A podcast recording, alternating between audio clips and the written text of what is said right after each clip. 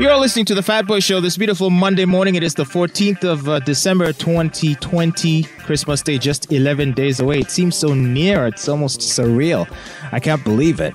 Uh, but elsewhere in Africa, uh, presidential elections have been taking place or are about to take place. Ours is happening in January. Ghana concluded theirs fairly peacefully. We've been talking about that, and the Electoral Commission of that country came out and announced that the incumbent president of Ghana had won the election. The opposition guy, uh, who came uh, close second, has uh, refused to accept. Uh, he says he will not accept anything short of a declaration of the legitimate results. He thinks they're illegitimate.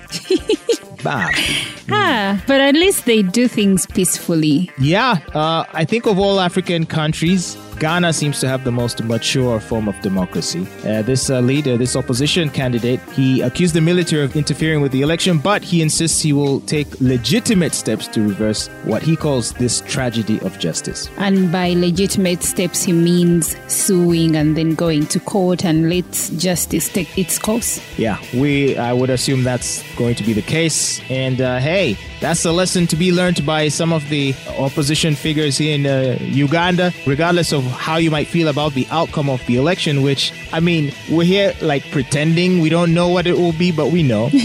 but, So if we know, why bother?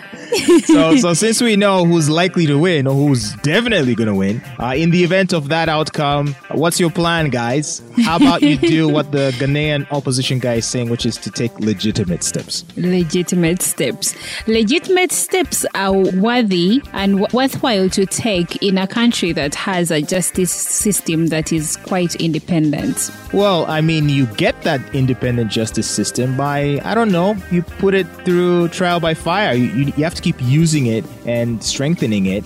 But if every time you have a problem, you're going to say, let me not even bother with the system, then I don't know, where do you go from there? You're not any different from the very person you're trying to oust. Hmm. So, I guess we shall see, uh, but uh, we can expect that uh, things will proceed peacefully in Ghana. Besides, this guy, this opposition guy, he was president before. Yes, He from, led- from 2012 to 2017. Yeah, so why is he greedy? Why does he want to run again? I don't think he's greedy.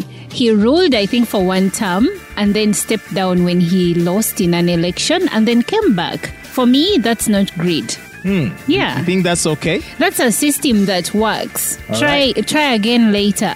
Well, bravo to Ghana. Perhaps we can learn a lesson there. You're listening to The Fat Boy Show.